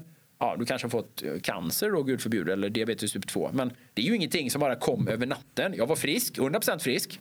Ja, nu är jag 100% sjuk. Utan det är ju alltid en gradvis förflyttning någonstans. Sådär. Har, du, har du utvecklat diabetes typ, typ 2, det är kanske 15 år, 20 års process. Det kanske är en livsstil av vanor, ovanor som har gett fundamentet och en vacker dag fallerar liksom systemet, det egna systemet. Man har liksom, det, helt plötsligt rinner bägaren över i kroppen. Och så är ju det med alla sjukdomar i regel. Mm. Och så blir man reaktiv och Nej, men då är det- börjar medicinera. Nej men då också är det så här, vad är det? Ja, och då, då blir det så här, det här är sjukt, det är ett mysterium. Det är så här, det är slumpvis, det är ödesmättat. Jag har haft otur. Ja. Ja, det kan man ha haft såklart. Och en del är ju mer benägna att få någonting än, än andra. Det så här, eh, och vem som helst, jag menar jag har, jag har aldrig rökt hela mitt liv men jag kan också få lungcancer såklart. Mm. Så, man kan vara mera känslig. Det kanske räcker att det finns avgaser i luften för mig för att det ska utvecklas. Eller kanske är så bara att inte vet jag, inomhusmiljöer och att någon har målat för 20 år sedan kanske. Ja, vem vet liksom? Det är så många samverkande faktorer. Så att man, ska man får ju vara väldigt ödmjuk och säga att alla som röker kommer inte få cancer. Och en del som får cancer har aldrig rökt, om vi pratar om lungcancer. Eh, en del kan ha haft ganska hyfsade matvanor men kanske ja, ändå råkar ut för diabetes typ 2. En del kan slarva hela livet. Så, här, men det är ju alldeles uppenbart att chanserna till att undvika väldigt många av våra sjukdomar idag ökar ju när man är proaktiv och undviker det som uppenbart dåliga. Och att tro att det bara kommer någonstans ifrån av en slump är ju väldigt naivt. Eller lite så här, och då gör man ju sig själv till stort offer i det hela. Och, och då är det ju lite grann som Agnes Wold, hennes filosofi så här att Ingenting spelar någon roll, mer eller mindre verkar ju hennes filosofi vara. Ingen mat är nyttigare än någon annan. Det är bara, alltså, ja, immunförsvar kan man inte påverka, det är bara trams. Nej, man kan inte träna immunförsvaret. Och blir så här, ja, ge upp liksom, är hennes, är vad jag tolkar henne som. Ge upp och bara eh, ät det du vill och, och så här, träning är inte bra. Och, ja, vilket kan vara en befriande åsikt för det ger ju folk liksom frikort att bara Ja, och, och, återigen, men man måste förstå att mycket av det vi är vana vid idag är ju, vi är så kulturellt präglade. Så här, vad är njutning? Ja, och då tänker vi så här, men njutning att sitta hemma i soffan med ett glas vin och äta godis. Ja, men det kan vara njutning, jag håller med. Det kan absolut vara njutning ibland. Men det är så himla mycket mer njutning om man har tränat innan för det första. Om man har ätit jättenyttig mat som har stärkt hälsan, då är det gött att njuta kanske lite grann av det som bara smakar gott. Eh, och att göra det i en liten begränsad omfattning. För det är inte gott att vräka i sig en helt kilo godis. Man kan äta ett helt kilo godis, men det är bara de första. 100 grammen som är goda. Sen är det mer så här, ja, jag äter ändå för det finns ju här. Och sen är det nästan äckligt, men man känner ändå sig manad att äta. Till slut äter man till och med upp de äckliga bitarna som man egentligen inte gillar. Eller hur? Mm. Ja, ja, och, det, och det är ju inte gott, det är ju ingen njutning. Men vi associerar det med njutning. Men njutning kan ju också vara att komma ut en tidig morgon och suppa en och en halv timme när solen går upp. Liksom. Njutning Mm. kan ju vara att basta och ta ett kallbad. Njutning kan ju vara att få ta ut sig och känna sig stark och liksom, eh, liksom verkligen känna musklerna, liksom känna att man tar i allt vad man kan med sina muskler. Allt det där är ju också njutning, fast vi associerar så himla mycket njutning med det här det passiva idisslandet av liksom eh, eh, frosseri. Så sätt. Så att, så att Mm. Jag vi- skulle kalla det bekvämlighet Ja, mer än bekvämlighet. njutning. Alltså, Ja, precis. Och, och, det, och, jag säger inte att vi inte ska bejaka det, det ska vi, men vi måste förstå proportionerna i det. Ja. Så här att, okej, men det är klart man får dricka ett glas vin och äta godis, men det kanske räcker då med ett glas vin och 100 gram godis. Mm. Och, och så har man ätit väldigt mycket nyttig mat och så har man gjort allt det andra så är det extra mycket njutning och så är den väldigt begränsad. För njutning är ju liksom njutning övermåtta blir onjutning, bekvämlighet övermåtta blir obekvämlighet. Mm. Så att allt det påverkar ju vår syn på det och människor är inte så förändringsbenägna. Vi är, ett, vi är väldigt mycket grupptänk och flockdjur och liksom, vi, vi tittar, vi kollar lite grann vad hejaklacken ropar och så är vi gärna bekväma att ställa oss i den hejaklacken och, och haka på. Och så funkar ju människan och, och eh, det tror jag att det är väl också en samverkande förklaring till att många av de här kostmyterna liksom hänger kvar så. Eh, det är tacksamt att eh, göra det som man har så att säga blivit programmerade att tänka och tro. Och väldigt få är ju intresserade på djupet att man söker egen information. Mm. Därför att idag är det också, det finns så mycket information. En del är riktig, en del är intressant och en, ganska mycket är rent felaktig. Och att mm. liksom behöva sortera och sovra det, det, är ju liksom som, det, ju, det kräver ju egenstudier. Liksom. Det kräver att du lär dig undan för undan och testar. Det kräver att du utvecklar kritiskt tänkande. Mm. Det kräver att du utvecklar eh, logiskt tänkande. Det kräver att du kan sätta saker och ting i en historisk kontext kanske. Mm. I, I, någon form av större sammanhang än bara precis här och nu. Mm. Ja men också tänker jag att det är liksom, jag förstår folk att man har, finns ju något som kallas för auktoritetsbias ja, ja. som de har gjort studier på att, eh, jag kan förklara lite kort för de som lyssnar. Eh, en, en typ av studie som de gjorde, jag vet inte när det var, var att man, man sätter en person i ett rum uppkopplad med eh, vad kallar man det? Typ elektroder. Elektroder ja. så att man, man, kan elektrifiera ja. personen. Sen tar man in försökspersoner och så står det någon i en labbrock och säger att du får ge den här personen en elchock. Sen kommer vi öka och så blir det mer och mer med ström tills att den här personen, alltså det är en elchock som kan vara dödlig. Liksom. Ja. Och när man då bad personer så här, ja, men tryck på knappen, ge en elchock. Och så gjorde de det en gång. Och så oj fan men jag ser ju hur han, han lider. Liksom. Ja, fast det spelar ingen roll. Tryck, tryck igen. Ja, typ, det är en viktig studie. Ja, det är en viktig studie. Tryck igen. Ja. Det, det, det, och, och då gör de det. Ja. Liksom. Bara för att det står en gubbe i labbrock bredvid. Och ja. det här är ju någonting psykologiskt som vi ska ju säga också det att personen, testpersonen eller han som satt där inne, han fejkade ju bara. De fick ju inte ström på riktigt. Ja, ja nej, nej. såklart. Men, så kan man inte göra. Så testet var ju inte elektrifierat. Eh, testet var ju att se hur folk lyder auktoriteter. Precis, det är en väldigt precis. berömd studie, men det är otroligt ja. intressant. Det, men det är skitintressant, så att jag kan förstå varför folk jag menar, lyssna på experter, eh, rekommendationer från Folkhälsomyndigheten och sådana saker. Men det jag har svårt att förstå är mer att man inte har det här bara den här, den här inre känslan. Är det, är det logiskt att vi har ätit en viss typ av mat eh, för alltid mm. och, och sen helt plötsligt de senaste 60 åren så har den här maten blivit jättefarlig. Dessutom, och det här kanske inte är så många som, som vet om man inte är intresserad av kost, mm. men kolhydrater och nu låter jag så, alltså jag äter kolhydrater. Jag, jag är inte på någon keto eller någonting just nu. Um, är jag inte. Men kolhydrater är ju inte livsnödvändigt överhuvudtaget. För det har man fått höra sig hela sitt liv. Ja. men du behöver energi. Du behöver energi. Du behöver energi. Det är klart du ska äta kolhydrater, ris, potatis, pasta, allt det här. Men fett är ju ja, otroligt ju, eh, viktigt. Ja, vi har ju essentiella fettsyror, vi har essentiella aminosyror, alltså proteiner. Men vi har ju inga ja. essentiella kolhydrater på något sätt. Nej. Men det är klart, jag, jag skulle säga, det är klart, kosthållningen har ju förändrats otroligt mycket de senaste 60 åren och sen har vi haft en mer eller mindre tveksam kost tycker jag. Alltså, vi hade ju säkert vi äter ju säkert bättre idag än vad man gjorde kanske på 1800-talet för då tror jag folk svalt mer i allmänhet. Och vi, hade, vi har mycket större känsla för renlighet och produktion. Alltså vi, vi har ju väldigt mycket, vi har ju väldigt många bra saker idag på många sätt. Vi kan ju försörja väldigt många människor med, med livsmedel och så här. Men det är det jag menar, man måste sitta i en mycket, i en mycket, mycket större kontext. Man måste gå förbi det som de här olika pucklarna i våran, i våran samhällsutveckling. Det är klart att Sverige på 1600-talet var ju säkert ingen härlig plats att leva på ur något, något perspektiv. Om du inte var, I alla fall inte i städerna tror jag inte. Det är klart, var du fri, fristående oberoende bonde någonstans så, och hade ditt eget, tror jag säkert att livet var ganska bra. Maten var bra, men det fanns ju andra problem och andra så här, man förstod inte hur bakterier funkar och man renlighet och man drack säkert jättemycket sprit och alkohol. Man visste inte hur man borstade tänderna och så där. Men tittar man i den rent historiska kontexten, det som har varit 99,9 procent av hela mänsklighetens ursprung. Vi kan gå tillbaka till även, lång, alltså, även när, vi hade vår, när, när, vi blev jordbrukare, vi åt ju inte raffinerat socker på det sättet. Det fanns ju inte. Vi åt ju absolut inga raffinerade fetter. Eh, och vi åt ju, även om man säger så här, ja, människan blev jordbrukare, ja ja, men vi åt ju fortfarande oerhört mycket kött naturligtvis. Mm. Och ägg och mejeri. Mm. Det, innebär bara att vi lärde oss, vad, vad, vad, det innebär att vi blev jordbrukare, det var mer att vi blev bofasta. Vi skapade eh, byar och sedermera städer, samhällen.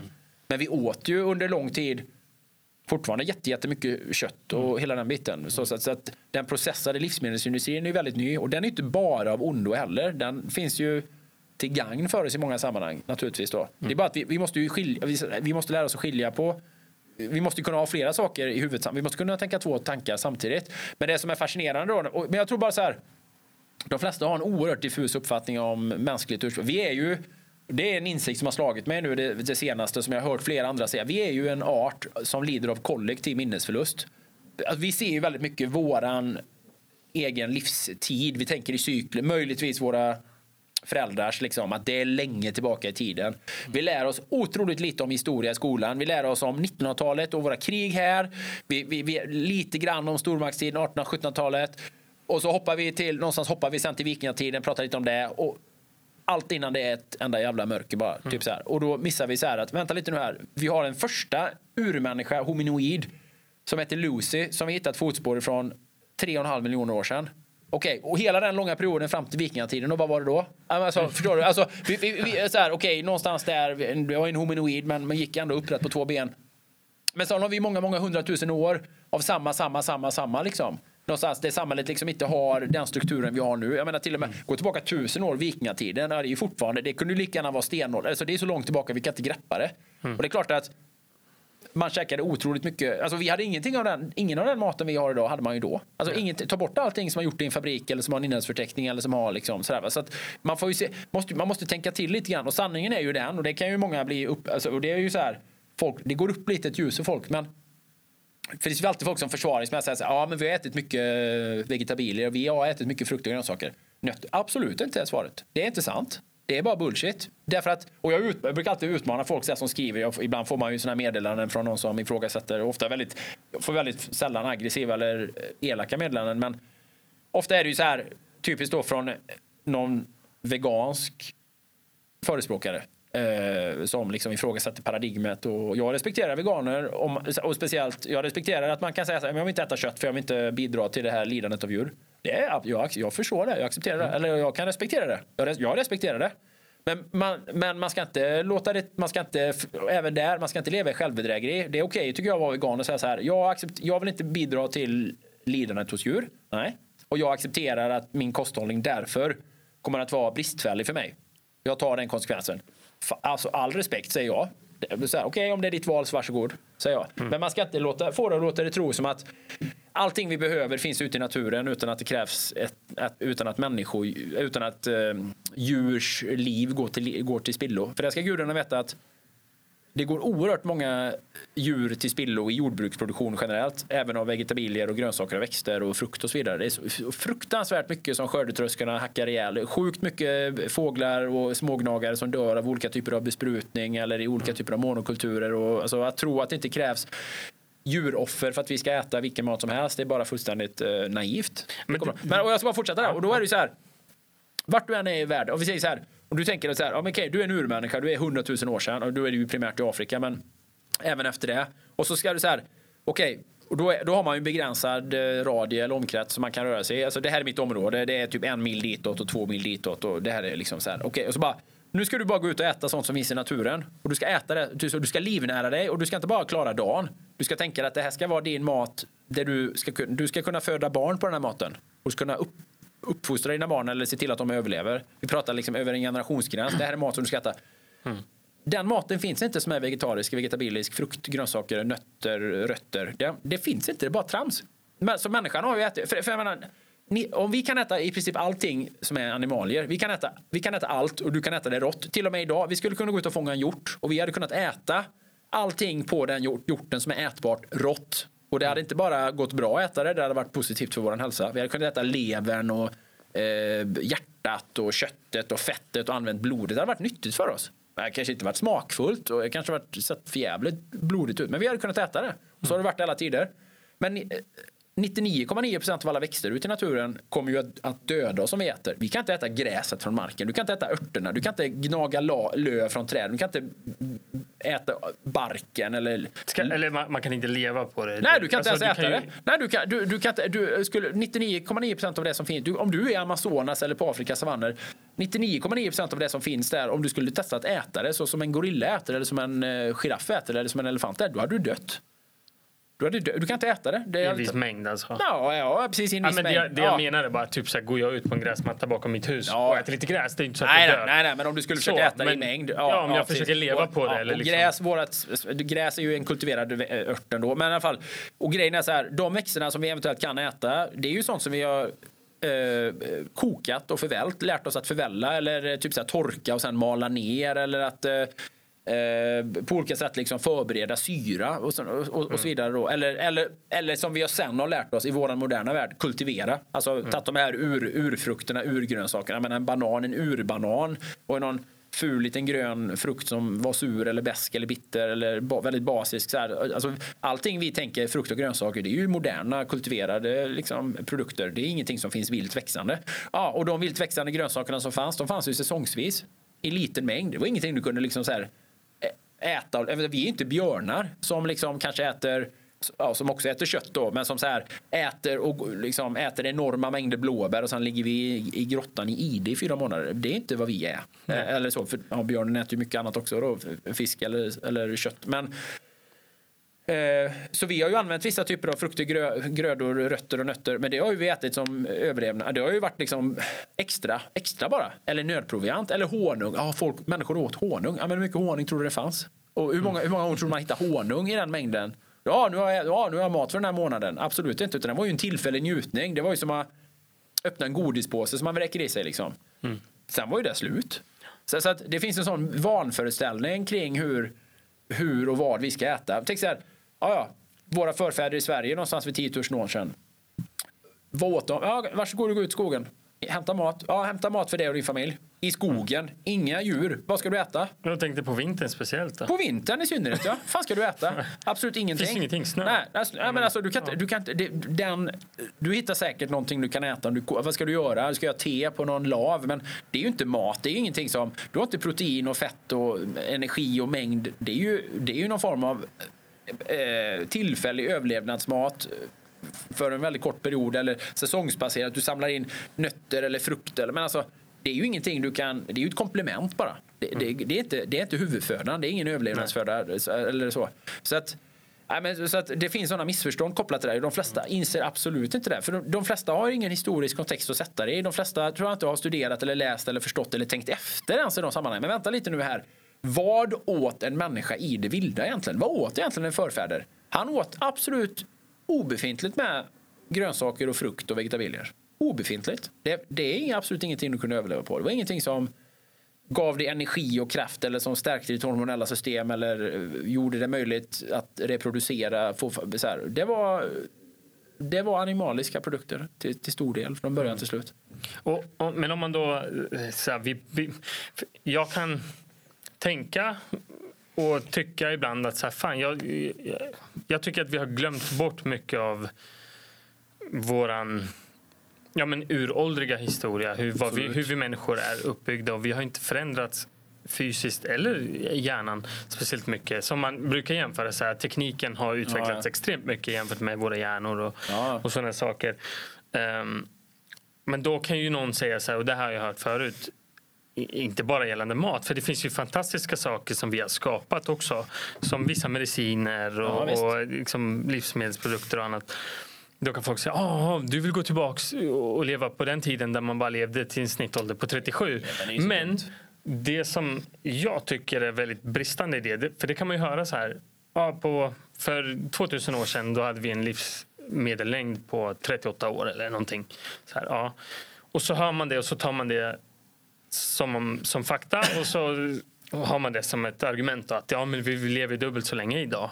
Fast när egentligen då anledningen till att man i snitt levde så kort på den tiden var att alltså jag tror att det är typ tre fjärdedelar av, av den statistiken är för att vi hade en hög spädbarns spädbarnsdöd. Men för, för det första vet man Liksom. ju inte speciellt mycket. Det är, det är ju väldigt mycket gissningar och antaganden. Men Ja. tittar man i de, här, eh, i de kulturerna som fortfarande till viss del då var jägare och samlare eller som man kunde studera för hundra år sedan var ju att de människorna som blev gamla blev ju väldigt gamla även där.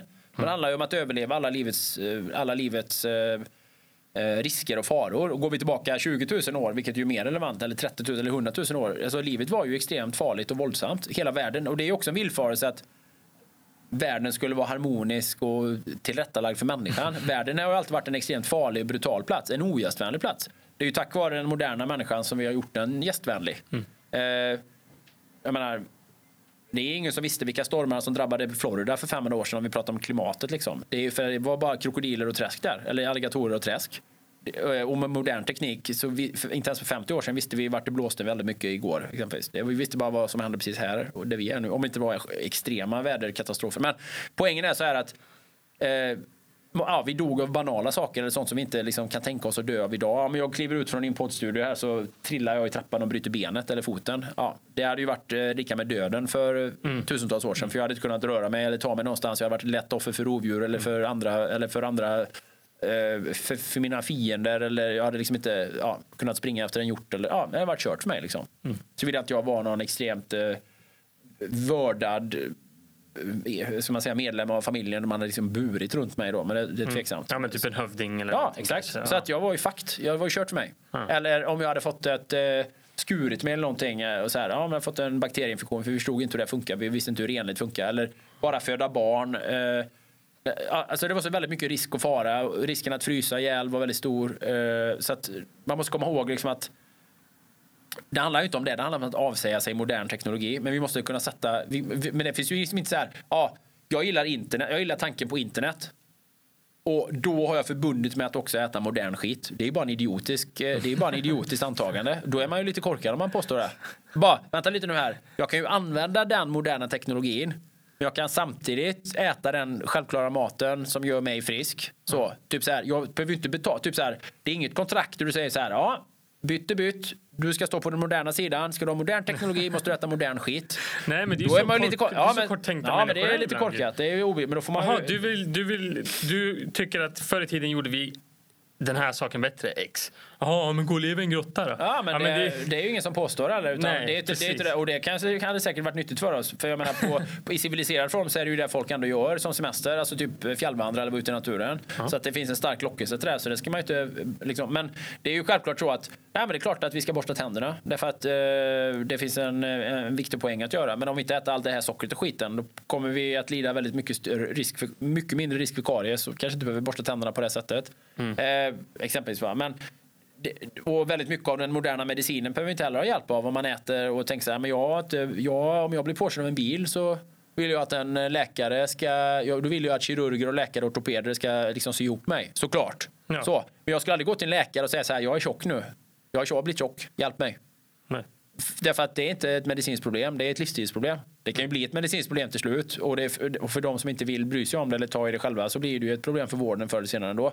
Men det är ju inte så här att så här, ja, jag har haft ett, jag, jag har jättedåliga livsstilsvanor och nu vill jag att läkarna ska hjälpa mig att skriva ut en medicin. Mm. Och så funkar det ju väldigt mycket. Men alltså, man måste ju se, samma sak där, man måste ju kunna ha två, två tankar i, samma, i huvudet eh, samtidigt. Man måste ju kunna på något sätt så dra nytta av dem och använda de lågt hängande frukterna i den moderna världen som är till gang för oss men också se riskerna och farorna med det. finns mängder med dåliga saker i den moderna världen runt allt. Ja, jag gillar internet. Men för mycket internet är jävligt dåligt och bli sittande med sin telefon och sin iPad och inte kunna gå och lägga sig eller ha tusen personer som lämnar sin åsikt om någonting. Nej, men det kanske inte är så mm. positivt.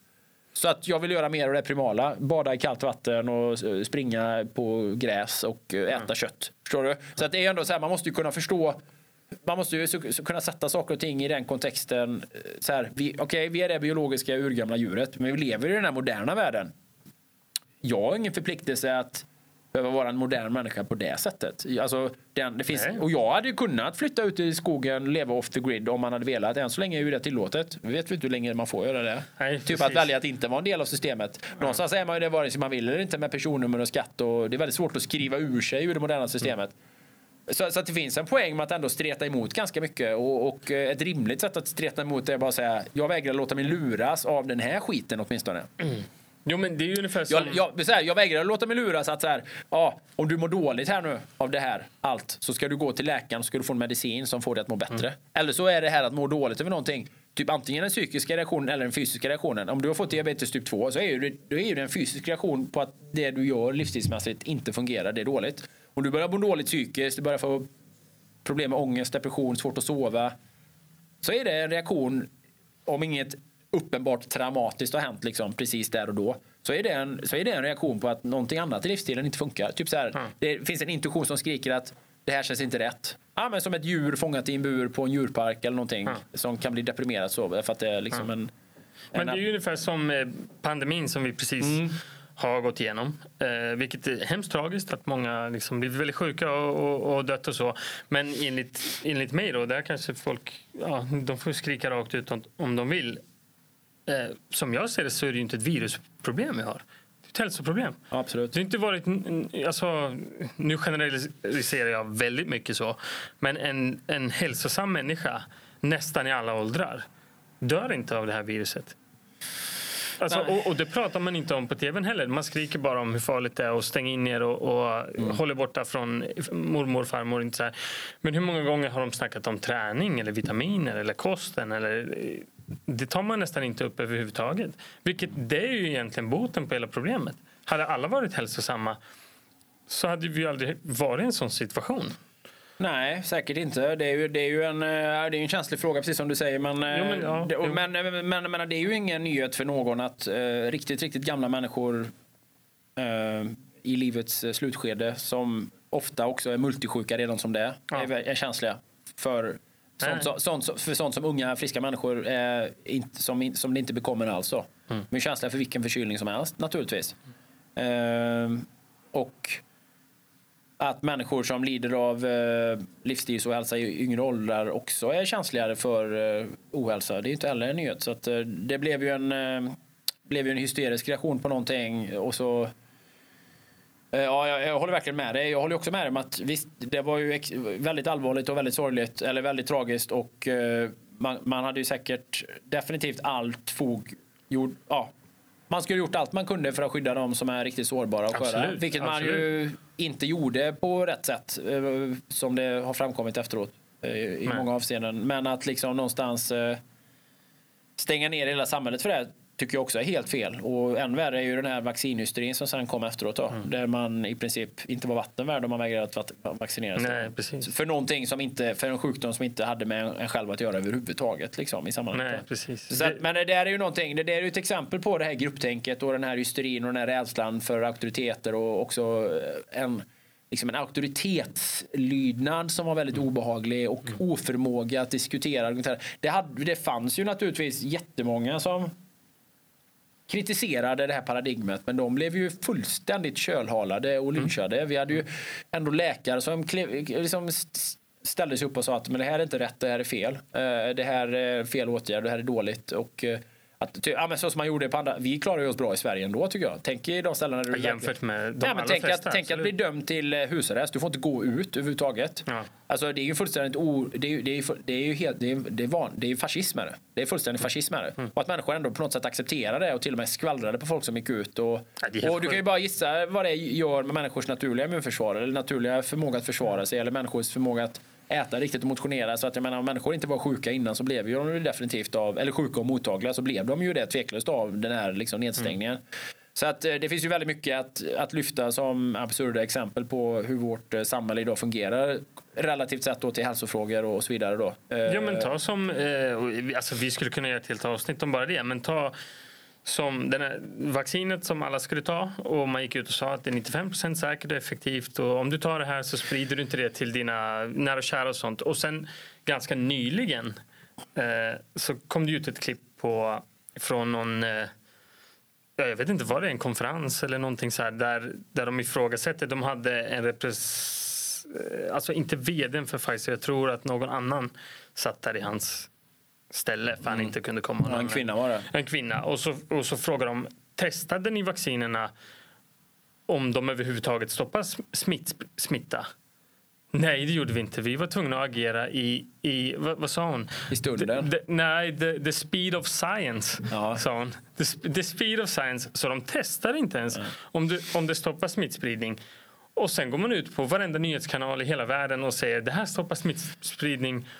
Ja, det, det, ja jo, man lovar ju inte det. Jo, man lovar ju runt men höll det tunt. När det gällde det här vaccinet kan man ju lugnt säga. Och, eh, eh, Och igen då, följ, följ de säger så här, follow the science. Follow the money skulle jag vilja säga. Ja, jag skulle säga samma sak. Följ pengarna Det tycker, kan vara det tycker jag ändå man har vettigare. pratat väldigt lite om i sammanhanget, vilka de stora vinnarna är på. eh, För det har liksom blivit också helt stigmatiserat att prata om Mm. och, som, typ så här, som att det faktiskt finns sådana som har vunnit enormt på pandemin eller på att driva den agendan. Mm. Exempelvis Big Pharma då, att det finns eh, eh, finns ett uppenbart ekonomiskt jäv och ett uppenbart ekonomiskt incitament att framhärda i, i försäljning och införsäljning och så vidare. Och att det finns en enorm ohälsoekonomi naturligtvis i det. I, eh, och det har ju på något sätt varit eh, fullständigt tabubelagt att diskutera. Så här, det någon granskar. Men vänta lite nu här. Producenten av... Vart, okej, hur är pengaströmmen här? Vem har betalat för vad och vart har de pengarna gått? Så man får också låta som att ja, men det här var rent filantropiskt. Det här var människor som gjorde det här för att rädda världen och det fanns liksom ingen egen vinning, ingen egen nytta alls det här och ingen, eh, inget, ingen korruption och ingen sån här. Det fanns inga skäl att tro att någon eh, skulle göra detta för något annat skäl än att man bara ville vara goda medborgare och välgörare och så. Och det är också så här oerhört naivt och, och dumt eh, såklart. Men Alltså det ligger ju i hela, det ligger ju liksom i hela debattklimatet när det gäller väldigt många saker. Men det tycker jag vi såg för första gången ett riktigt otäckt... Ja, men någonstans tänker man så här, ja, men hur, hur kan man få stora grupper av, hur kan man få stora grupper av människor att lyda och göra saker som går emot den egna fria viljan eller att, liksom att underkasta sig och göra absoluta uppoffringar eh, där man själva lider eller sådär. Att inrätta sitt system på något sätt med blind lydnad i sammanhanget. Eh, alltså ut, u- ja, utifrån ett fascistiskt, nästan fascistiskt perspektiv. Alltså med väldigt hög, väldigt stark väldigt, väldigt stark, starkt auktoritetstryck med väldigt tydliga straff. Inte fängelsestraff. Ja, det fanns ju monetära straff, böter definitivt i de länderna man gick ut. Säkert andra straff också. Men definitivt en annan typ av bestraffning. Alltså det gäller eh, oerhörd svartmålning eller eh, eh, Ja, skampåle helt enkelt. Ja, Social- uteslutning. Ja, uteslutning, skampåle. Ja. Så, här. så man tänker så här, ja men det, det var för att människor tidigare då var dumma på något sätt. Hur kunde det hända på 40-talet? Hur, kunde, hur kan vi se de här kulturerna där folk liksom blint följer? Hur, kan vi, hur, hur funkar saker och ting i kulter? Liksom? Nej men fan, folk är ju sådana. Det är bara att titta. Folk lyder blint och blir dessutom så här, ja, så här, ja men är inte du vaccinerad? Ja, Jag hatar dig. Ja, På det sättet, så här bara, för det är vad jag har lärt mig nu. De som inte vaccinerar sig är dåliga människor, onda människor. Ja, du vill ta livet av farmor. Eller så. Hur funkar folk? Nej, men eh, de är lättledda. Människor är lättledda i många avseenden. Och, Så blir det vi mot er. Liksom. ja, eller så här bara... blir- eh, hur kan man få folk att liksom kasta sten? Hur kan man få... Hur kan man så här, hetsa mot människor. Bara, nej, men det är enkelt. Det, är- det folk är inte mer upplysta idag, eh, nästan mindre upplysta. Eh, Så, kanske. Mindre historiskt bevandrade, mindre eh, omvärldskunniga kanske. Nej, hur lätt som helst. Bara kom ut med de här direktiven, skräm dem tillräckligt mycket, låt Aftonbladet printa de här löpsedlarna. Eller, Å- Återigen, Sverige var ju väldigt milt i betraktelsen jämförelsevis. Då. Och vi har ju en ganska hög individu- vi är ju hyfsat individu- individuella i Sverige relativt sett ändå. Vi hamnar ju högt på den här skalan av är ju extremt sekulariserade och också extremt. Vi är ju inte så kollektivistiska som man kan tro. Men ändå tyckte jag det var väldigt obehagligt i Sverige också. Jag, Många gånger som jag skrev ett halvt inlägg och raderade sen för att jag pallade inte med den eh, hetsen. Liksom. Nej. Nej, det blir jobbigt att Ja, prata det blir jobbigt om det och i många andra länder var det mycket värre. Men till och med om du hade på fötterna var auktoritet. och Att om du att bara påstå någonting liksom, så här, det här, typ så här, utifrån ett samhällsperspektiv eller som medborgare bara. Typ så här, det här är helt oacceptabelt. Det säger jag då som medborgare i det här landet och i det här samhället. Det hade du ingen rätt att säga. Typ så här, vad, vad är din claim to fame att påstå det här? Det räcker inte bara så här, nej men jag, jag tror på mina fri, jag tror på mina fri, eh, jag tror på mina medborgerliga fri och rättigheter. Ja, det, håll käft, du har inte, har inte vatten värda här nu. Du gör som vi säger bara. Ja. Eller så, de är satta på undantag här nu för vi har den här krisen. Ja, vilken kris påstår vem? Ja, Ja. nej men eh, Ja, vart, vart går pengarna någonstans? Pfizer säger det. Ja, precis. Sponsrat av Pfizer. Ja, eller, nu raljerar jag lite. Jag säger inte att det inte var, det var en kris. Eller det, det, det blev ju en samhällskris och det var, det är ju, det var en allvarlig sjukdom.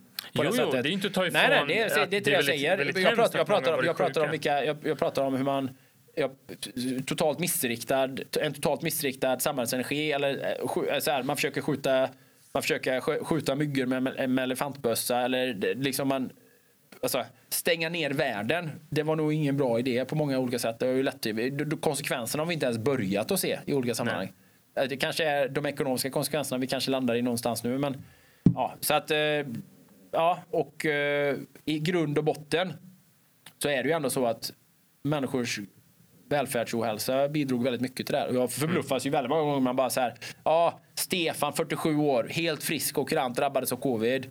Och så bara, helt så här, och ser man på Stefan då, ja, 110 kilo, tränar ingenting. Och bara, Man bara, ah, nej, skulle inte jag vilja säga sinnebilden av någon, eh, utan det är ju sinnebilden av någon som lider av välfärdsohälsa. Ja, men då blir det ändå så här, Stefan fullt frisk och nej, på väg in i riktig jävla sjukdom faktiskt, oavsett. Jo, men det kan ju vara så här också att ja, det har blivit normalt att vara överviktig. Ja, då är han frisk tycker man då. Ja. För det är Ja, han har inte gått i- till läkaren och fått en diagnostiserbar sjukdom. Men det är uppenbart här har vi människor som lider av metabolt syndrom och m- mängder av underliggande symptom och så här vidare. Mm. Jonas, jag vet att du måste sticka. Vi är ju på väg upp till Falun för att hålla en ikväll så att eh, ja, vi ska prata mer, prata mer om liknande ämnen här om en eh, par timmar. Ja. Du, jag har, eh, du läser lite böcker, va? Mm. Då har jag bara en så avslutande fråga som jag tänker att jag, jag ska börja ställa till alla gäster egentligen. Mm. Vad är typ ett par, tre böcker som, som har förändrat ditt sätt att se på mm, ja, världen eller, eller gett dig någonting väldigt positivt? Ändrat ditt mindset? Eller liksom, tre böcker som du skulle rekommendera att andra människor läser? Ja, då, Eller två, eller hur ja, många du men, kommer på? ja, då tycker jag ju att eh, en väldigt bra bok eh, som jag läste tidigt 90-tal som förändrar min syn på hälsa och träning eh, heter In Fitness and in Health av Phil Maffetone. Det var den första boken som fick mig att förstå skillnaden mellan liksom, att vara fit eh, och att vara frisk, att det inte är samma sak. Och han var den första som skrev om vikten av att äta bra med fett och så vidare. Då. Så den, den är väl lite utdaterad och många har skrivit liknande saker. Men Videl, han var väl den första som skrev om det Eh, vid den tidpunkten på ett bra sätt. Så att, eh, den kan jag verkligen rekommendera. Eh, man pratar mycket om maffträning, MAF-träning, liksom återhållsamhet i konditionsträning och så här. Det är ju en bra bok. Sen om vi ska lyfta någon annan bok som har haft avgörande betydelse. Det, det är klart att den Western A. Price-boken, men den är ju liksom inte, den är inte lättläst. Den är ju väldigt präglad av sin tidsanda, men den är ju uppseendeväckande på det sättet. Den, den är ju alldeles enastående. Uh, Nutrition and Physical Degeneration heter den, Western A. Price. Uh, men den läste jag ju ganska sent, så den har inte haft den, den typen av inverkan på mig. Eh, vad kan vara mer slagkraftigt i sammanhanget? Sen... Jag tyckte, du jag tänker att tyckte, det inte behöver handla om kost? Nej, jag, liksom tyckte, som jag tyckte den boken när den kom, Sapiens, eh, eller vad hette den? Ja, men Sapiens, Jo, Sapiens, Sapiens hette den första boken och sen eh, Homo Deus hette boken efter. Det var han eh, Yuval eh, Harari, israelisk forskare. Och är väldigt spännande också, även om ja, den kanske inte heller åldrats så väl. Den kom för tio år sedan. Eh, vad har vi mer på... på ja, ja, jag har läst många bra böcker genom åren. Sen... Eh, ska vi se om det är några klassiker. Ja, men det var några bra, bra litteraturböcker jag har läst. Men jag tycker ju- en rolig bok heter Dumskallarnas sammansvärjning av John Kennedy Toole. En författare som tog livet av sig när han inte fick den publicerad. Och han fick, eh, han fick Pulitzerpriset postumt när hans mamma publicerade den. Det är en fantastisk rolig bok med bra språk. Min svenska favoritfattare heter ju Sture Dahlström som, skriver, som skrev så här burleska, absurda historier med fantastiskt språk. Jag har inspirerat mig mycket i mitt eget skrivande eller så. Mm. Eh, Cyklonmannen och Den store blondin och eh, Huggormens tid. Han är väldigt, väldigt känd för ett litet antal eh, beat-författare brukar man säga att han är. Mm. Ja, det finns många bra, det finns många bra intressanta böcker. Jag tyckte boken Gentleman med Claes Östergren var en av de mest är också en väldigt så här, bok som fångade mig då när jag läste den i 20-årsåldern. Ja, där, finns det mycket, där finns det mycket material. Det finns sjukt många bra fackböcker. Det finns många bra som har kommit och som kommer nu också. Eh, Det kan man hålla, hålla ögonen öppna. De här Absolut. Samtida carnivore-böckerna, så mycket samtida nutritionsböcker. Hon Kate Shanahan som jag nämnde har skrivit en bok som heter Deep Nutrition. Jag har inte läst den men jag har beställt den. Eh, Ja, det finns mycket böcker om ekonomi. Här, ja, min, min nya favoritpodcast är ju The Bitcoin Standard Podcast av Safety on Amos. Nice. Som är eh, sån här Austrian Economic. Pr- pratar väldigt vitt och brett om eh, ekonomi, hur, hur de ekonomiska verktygen i världen och fiat, fiat-pengar och fiat science och fiat nutrition. Liksom. Mm. Och pratar mycket om, eh, väldigt frispråkigt om klimat, den så kallade klimatkrisen och så vidare. Mm. Kontroversiellt men jävligt intressant. Ja, Cool. Mm. Slutligen då, vad, vart kan lyssnare hitta dig och vad, vad, eh, om man vill boka en föreläsning eller gå på en föreläsning eller man hittar, läsa det du skriver? Ja, precis. precis. Man, man hittar ju nästan allting via mitt Instagram egentligen. Det är väl den enklaste kanalen. Då. De flesta har ju Instagram. Eh, på, all, alla mina kanaler har ju mitt namn bara, Jonas Kolting. Eh, vi, vi gör ju podd på Koltings Nakna Sanning podcast. Den hittar man ju också ja, den hittar man ju på Spotify och alla, mm. alla platser. Vi har gjort 380 avsnitt eller någonting snart. Uh, ja, så det är lätt att hitta mig. Man hittar ju kontakter till allt annat jag gör via min Instagram. Jag finns ju på Facebook och sådär. Uh, får, jag, får, jag ska börja skriva blogg igen. Jag har lagt ut ett inlägg för jag har en ny hemsida som kommer. Så. Right. Sen en del kanaler som jag inte använder längre. Typ Twitter har jag inte använt på ett bra tag, tio år. LinkedIn kanske man ska vara på, det är jag inte heller. Så, men, mm. ja, nej, men jag är lätt att hitta hur som helst. Det är, ja. inte, det är inte svårt att... Jonas Kolting. ja, och det är inte svårt att vare sig hitta mig eller söka kontakt med mig. Nej. Stort tack för att du kom. Tack så jättemycket. Ja, tack själv. Stort tack för att du har lyssnat på det här avsnittet. Om du vill veta mer om Jonas Kolting kan du gå in på hans hemsida kolting.se eller söka upp honom på sociala medier, främst Instagram tror jag. Jonas Kolting. Ni får jättegärna också följa oss på Instagram, at paintmymindpodcast och lämna jättegärna fem stjärnor på poddappen där du lyssnar. Tills vi hörs nästa gång, ha det bäst. Ciao!